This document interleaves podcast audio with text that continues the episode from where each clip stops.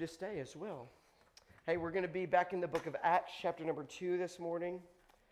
And uh, so, as everybody gets going, y'all can go ahead and get your Bibles open, and then we'll go to our Lord in prayer here in just a moment. But we'll be in Acts, chapter number two.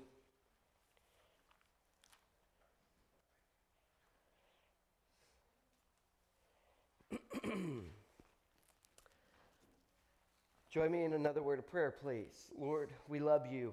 And God, we come to you, you this morning, Lord, looking for you to continue to meet and minister to us today. Uh, Lord, we pray and we uh, ask that you would just be with us as we go to your word. We want to be faithful to your word. So I pray that you would help me as the one who uh, pre- proclaims and expounds the text, that I would be faithful, I'd be true, I'd be wise.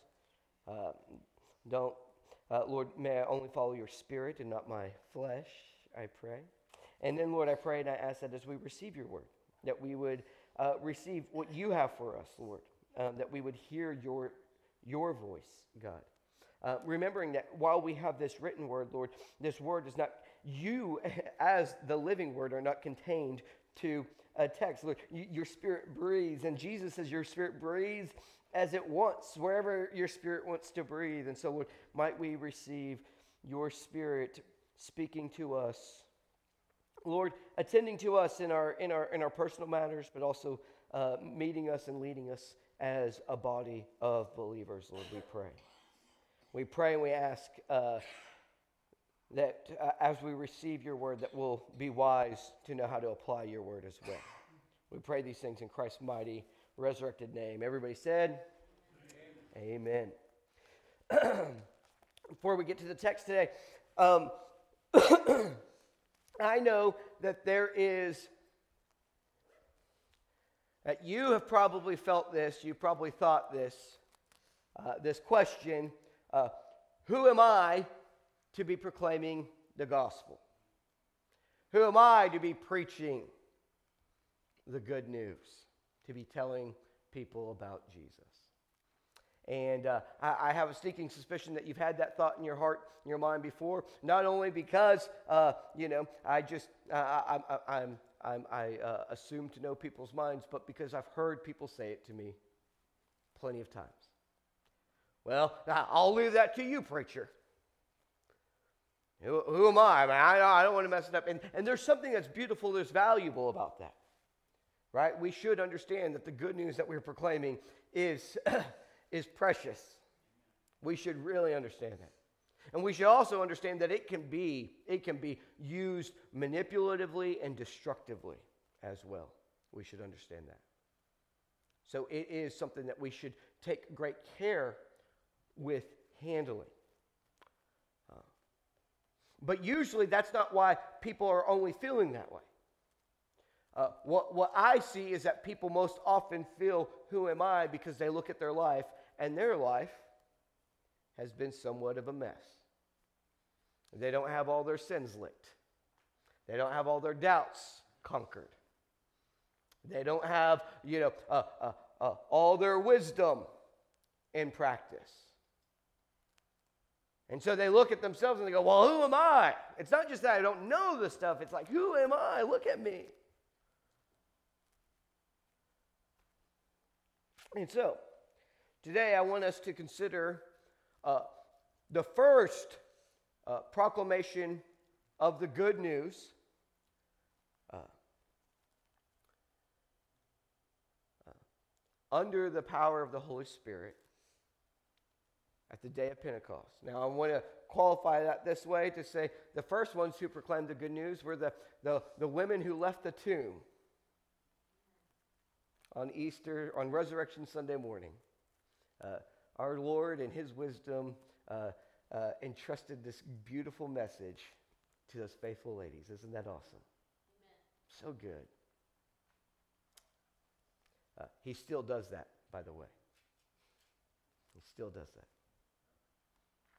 Uh, but the first time uh, that this message was proclaimed, under the leadership, the guidance, the power of the Holy Spirit, as we have it historically recorded, is in the book of Acts, chapter number two. And, uh, and the Spirit came upon all the disciples of Jesus, uh, and they all began to witness and attest uh, about uh, that, that the Spirit had come and that the Spirit was moving. And then Peter, uh, uh, he began to pre- proclaim the good news that Jesus, who was crucified, buried, had raised to new life, and not only had he raised to new life, but he was at the right hand of the Father. And last week we looked in Acts chapter number 2. You get down, uh, uh, I gotta find my spot here.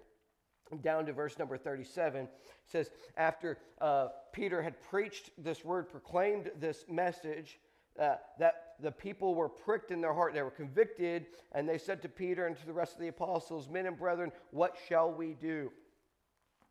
What shall we do? And as we looked last week, uh, we, we, we put it in the context and we said, hey, if you know their story, these people were in Jerusalem 53 days ahead of this the same group of people, or would have been among those people who were crying, Crucify him. And they were the ones who rejected the Messiah.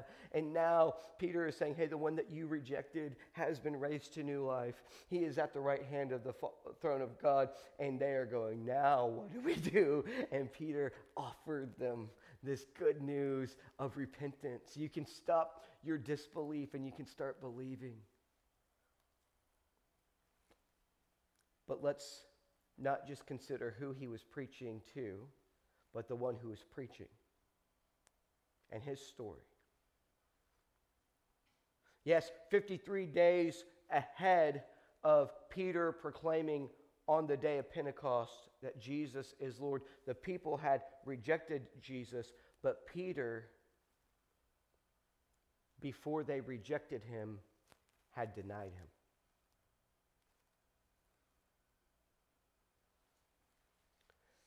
In fact, as we'll see, uh, hopefully you'll be able to see, not only did he deny him, he abandoned him, Jesus. His denial is, look like, is made to look like a total abandonment of Jesus by all of his disciples. In his hour of trial, his hour of need.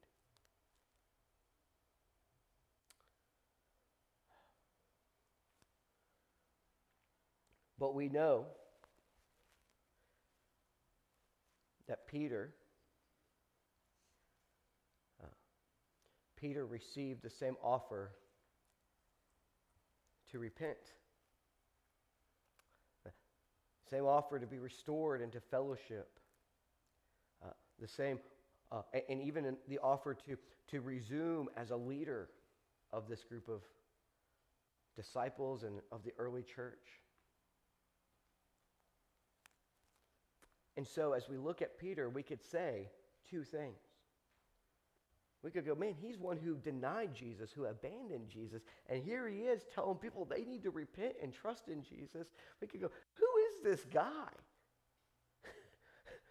who is he to be proclaiming the good news? But then there's this other way that we can look at it. And we could say, who better who better to understand the people and what they were thinking, feeling, fearing, and to extend this offer, this invitation of grace? Than the one who himself had not just rejected a, a would be Messiah, but had denied his, the one who he once claimed to be his Lord and Savior. Who better? And look, as we think about this and we, we, we, unpack this a little bit today, this informs us, right? This, this makes us go, okay, because I know that you and I might ask that question who am I? Who am I to be telling people?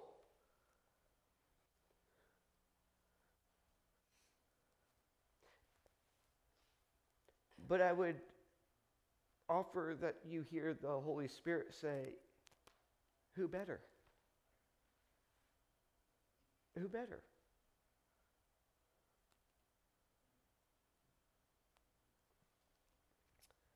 And so that's what we're going to look at today. Let's first consider Peter's denial.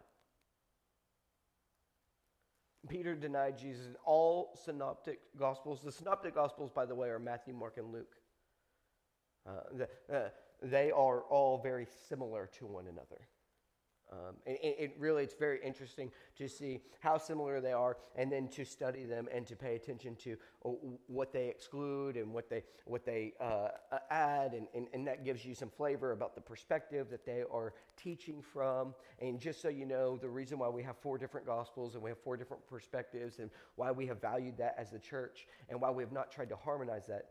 People have tried to harmonize it, but why largely as the church we said we don't need to harmonize it is because we understand that the four different gospel writers were writing for four different express purposes, but they were telling the story of Jesus. And so we really like to pay attention to the things that they, they add, the things that they leave out, that this other one doesn't say. And, and, and when they say uh, what Jesus says here and there, it, it, it makes for uh, a really a, a great wealth of information. But all three synoptic gospels and then john john's not a synoptic gospel because if you've ever read the gospel of john you're like he just says things way differently. Way differently. He tells the story of jesus way differently uh, for instance, I mean, it, it's not until uh, Luke chapter number 19 that we get Jesus walking into the temple and cleansing the temple, but John has it in John chapter number 2. Like, what's going on with John? And if you ever had the question, what's going on with John, you're not alone. Scholars have been asking that question for 2,000 years. But it's a valuable text and, and one that we love. And so we need to understand all four Gospels, though, have the story of Peter's denial of Jesus. In the Synoptic Gospels, they, they say that Peter is asked. Well, I guess we can just read the story real quick. Let's just do that. Turn to Luke chapter 23, and we'll look at the story real quick, and then we can go through and, and talk about things. I would rather us see it in the text than y'all just trust me. How's that sound? Uh, Luke chapter number 22, actually, verse number 54 is where I'm going to start. It says, They took Jesus, they led Jesus and brought him into the high priest house, and Peter followed afar off. Now we're in verse number 55 of Luke chapter number 22. And when they had kindled a fire in the midst of the hall and were set down together, uh, Peter sat down among them. But a certain maid beheld him. She looked at him as he sat by the fire. She earnestly looked upon him, and she said, This man was also with him. And she's referring to Jesus. And Peter denied, he didn't deny her saying that. It says he denied him. Wow. He denied Jesus, saying, Woman, I know not him. And after a little while, another man saw him and said, Thou art also one of them. Of course, he's saying, You're one of the, the disciples. And Peter said, Man, I am not. Y'all think he said, Man, I am not. How you get to say it however you want to say it. I would imagine there's a little bit of defensiveness, a little bit of fear, a little bit of anxiety. And about the space of one hour after, another person confidently affirmed and said, Of a truth, this fellow was also with him, for he is a Galilean. They would know he was a Galilean like you would know somebody was from Georgia or from Boston. They had different accents. They might wear their clothes a little bit differently. But you know, hey, I know how you're talking. You're, you're, not, you're not from around these parts, are you? Peter said, Man, I know not what thou sayest. Mark tells us that he even called a curse down upon him. Like, like, like, like the Lord strike me dead if I'm lying to you. That's how far he goes into this deception. He said, I know not what you're saying. And immediately, while he yet spoke, the cock crew, the rooster crew, crowed, and the Lord turned and looked upon Peter. This is a dramatic thing that none of the other gospels say. Jesus was up, uh, Peter's in a courtyard. Jesus has been taken up to an upper chamber where they're at the chief priest's house and they've been questioning Jesus. And it says, in the midst of this dramatic scene, that, uh, that, that, that Peter's final denial, the rooster crows, and then he looks up and he sees Jesus, and Jesus is staring right back at him. And Peter is broken.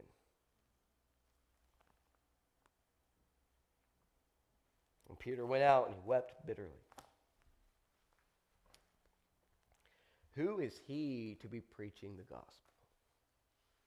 This guy who just a few hours before this moment had puffed up his chest and said to his Lord, Jesus, his, the, the one that he, he, he was the one who claimed earlier on, I believe that thou art the Christ, the Messiah, the Son of God, puffed up his chest even that night that they had eaten this meal. And he said, Even everybody will forsake you, but I will never forsake you. And Jesus said, You won't just forsake me, Peter, you're going to deny me. You're not going to do that once, but you're going to do it three times.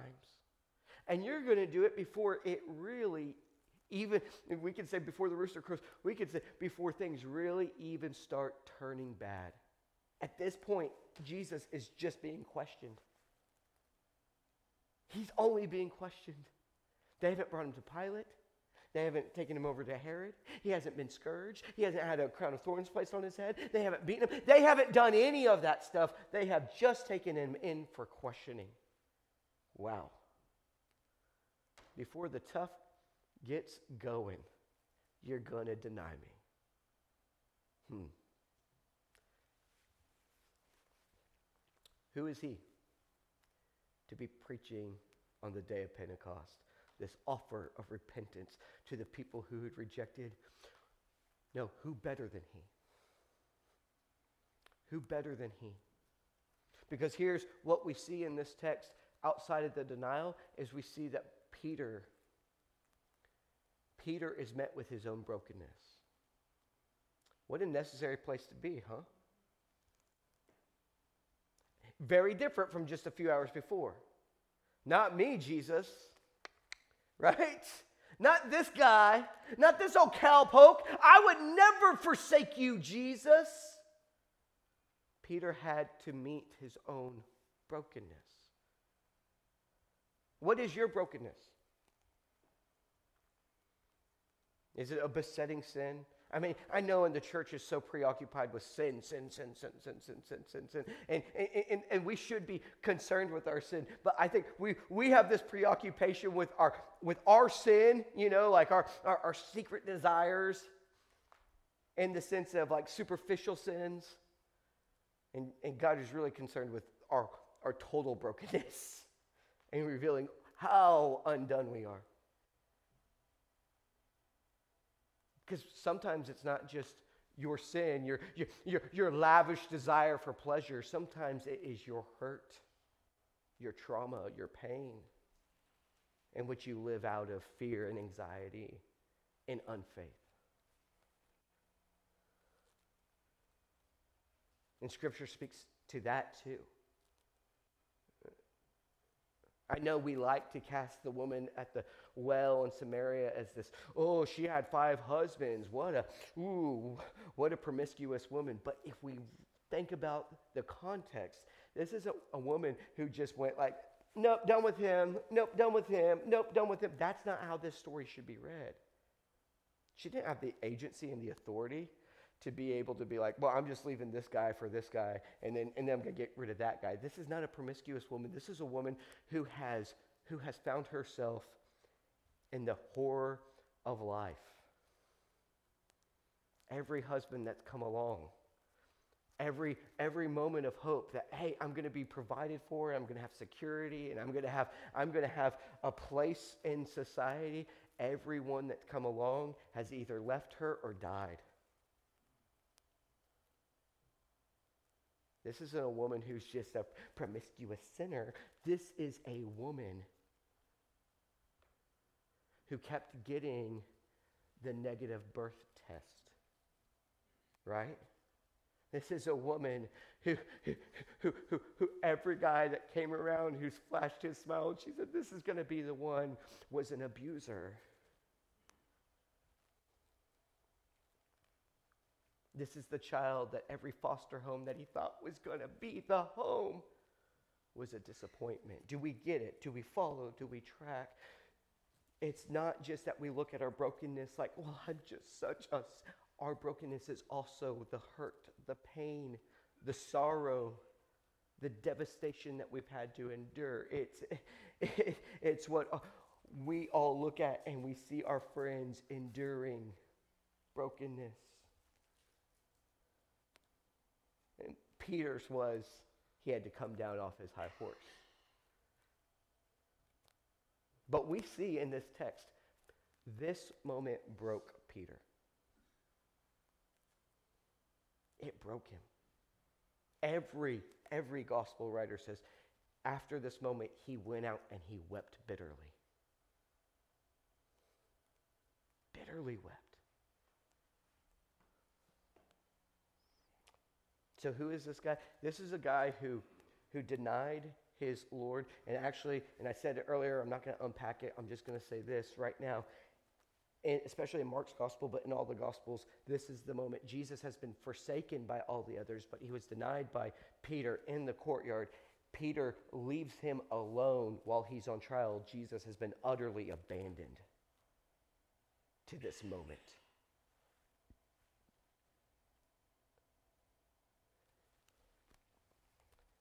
And it broke him. So, who better to proclaim the message than somebody who knows what it's like to be broken? Because they know I've fallen short of the glory. It's not only them that aren't righteous, none of us are righteous, not even me.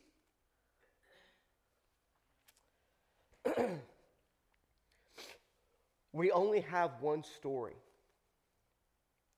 one explication of a, of, a, of a dialogue between Jesus and Peter, and that is in John's gospel. But, but before we get there, I want us to think about this.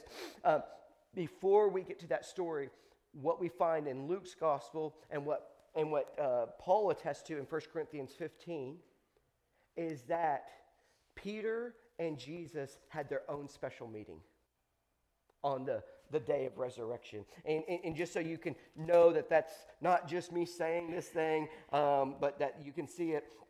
Uh, remember, uh, you can turn to Luke 24. Uh, Luke 24 opens up. The women go to the tomb. They find the tomb empty. They go back, tell the, the disciples. The disciples run to see, oh, yep, the tomb is empty. We know that, uh, that Jesus appeared, uh, appeared to Mary Magdalene, and then uh, the disciples are finding themselves kind of lost, uh, dis, dis, just confounded. They don't even know what's going on.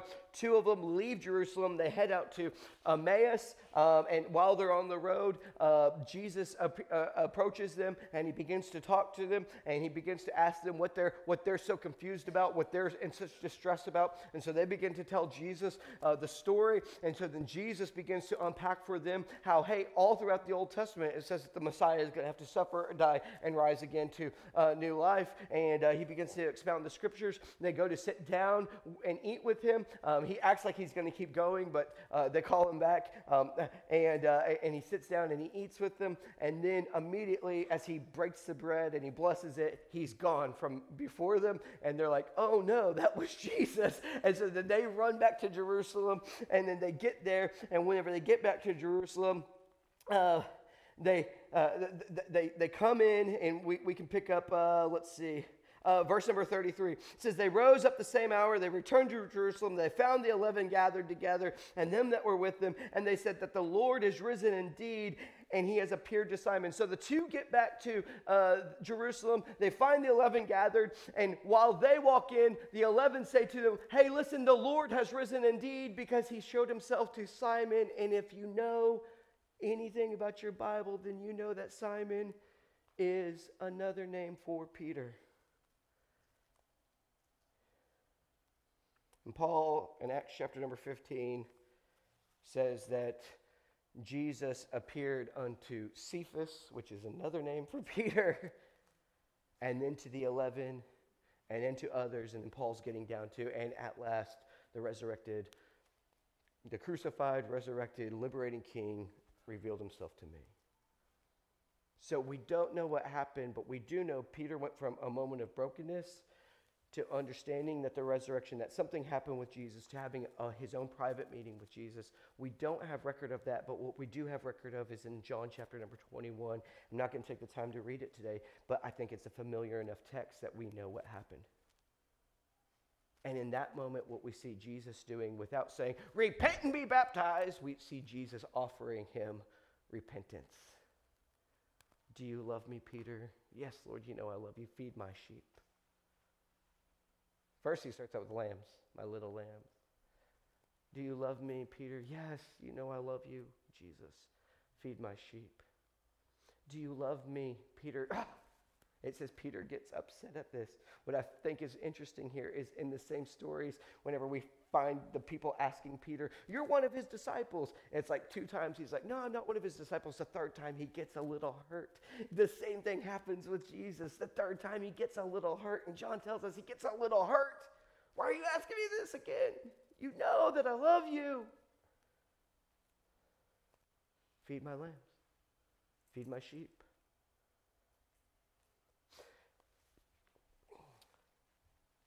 Who is this man? He's a man who experienced his own brokenness, and he's a man who received of Jesus the offer, the invitation of repentance, the gift of repentance, restoration into fellowship. Not even just restored into fellowship, Peter's restored into leadership. I want you to be the one who feeds my lambs, Peter. Wow. So we have this story. And so I asked a, a, a little bit ago, you, you, you know your brokenness or what is your brokenness, but you also know what it's like to have Jesus come to you and say, Listen, I'm not going to let any of your brokenness come between you and me. Theologically, we can say that's why he went to the cross so that he could let us know Nothing stands between you and I but love. That's one of my favorite songs, John Mark McMillan. Nothing stands between us. No, nothing stands between us but love.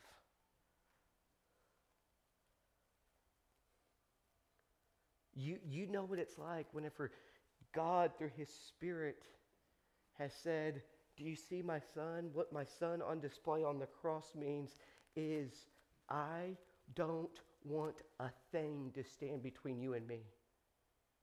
Paul says it this way Now we know that nothing can come between us, not height nor depth, right? Nor angel nor demon, principalities or powers. Not a thing can come between us.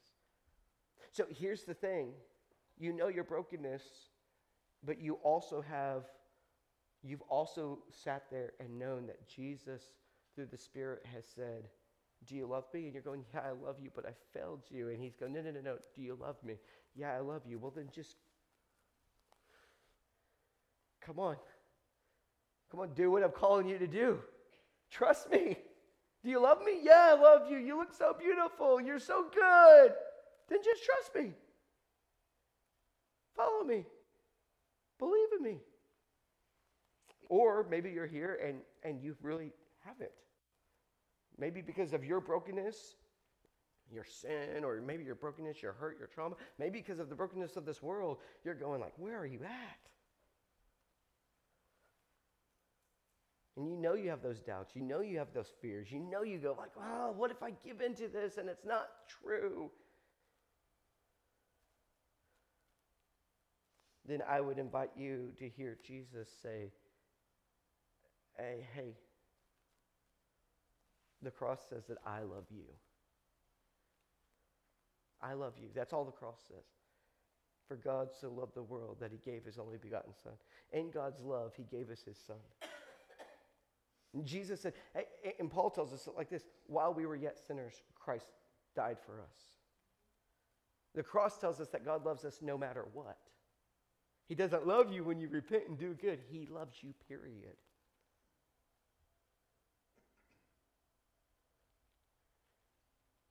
And so, Jesus, I would ha- hope that you could hear and say today, I love you.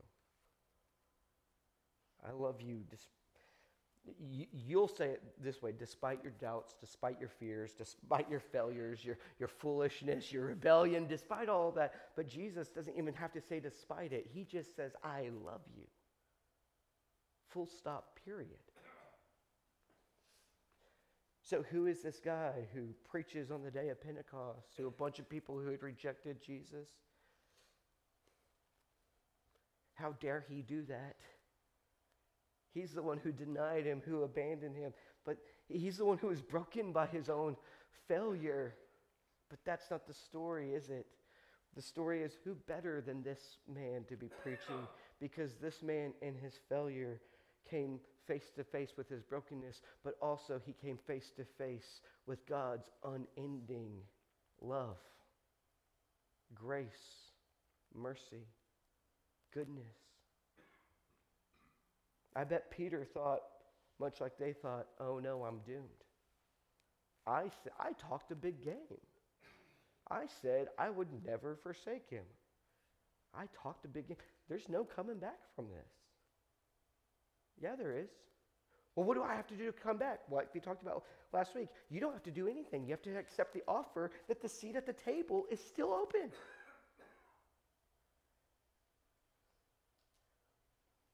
The seat is still open and it still has your name on it. The place card still says you. And it's at the banquet, and God's at the head of the table.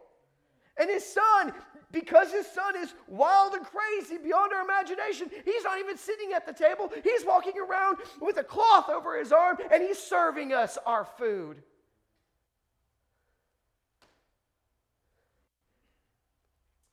It's not an offer or an order, it's an offer. So if I were to go back to last week, who better than this man?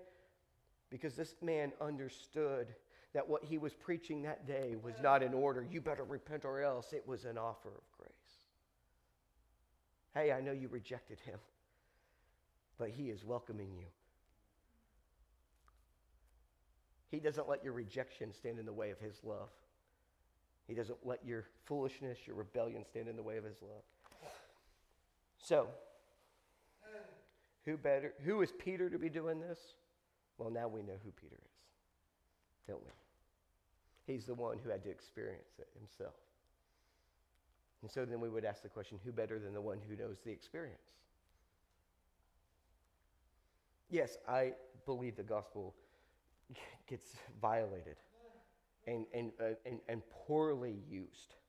I watch I don't try to look for these, but I find these videos. They pop up on my, on my, my TikTok and my Twitter, and there are these people who are preaching the gospel, and some of them do this ranting and raving, and you know, like they're foaming at the mouth, and they're like, "Don't you know you're sinners in the hands of an angry God?" And you're like, "Okay, well, uh, calm down." And, and you see that, and then you also see these people who are so slick and so smooth, and they use all this language, and, and, and they're just violating this beautiful beautiful, beautiful gift that God has given us His Son,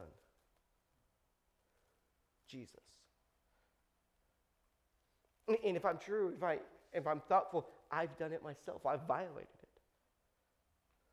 And so I know what it's like to say, Who am I to be preaching, to pre- be a witness of God's love and His mercy and His, His, His rescue for us?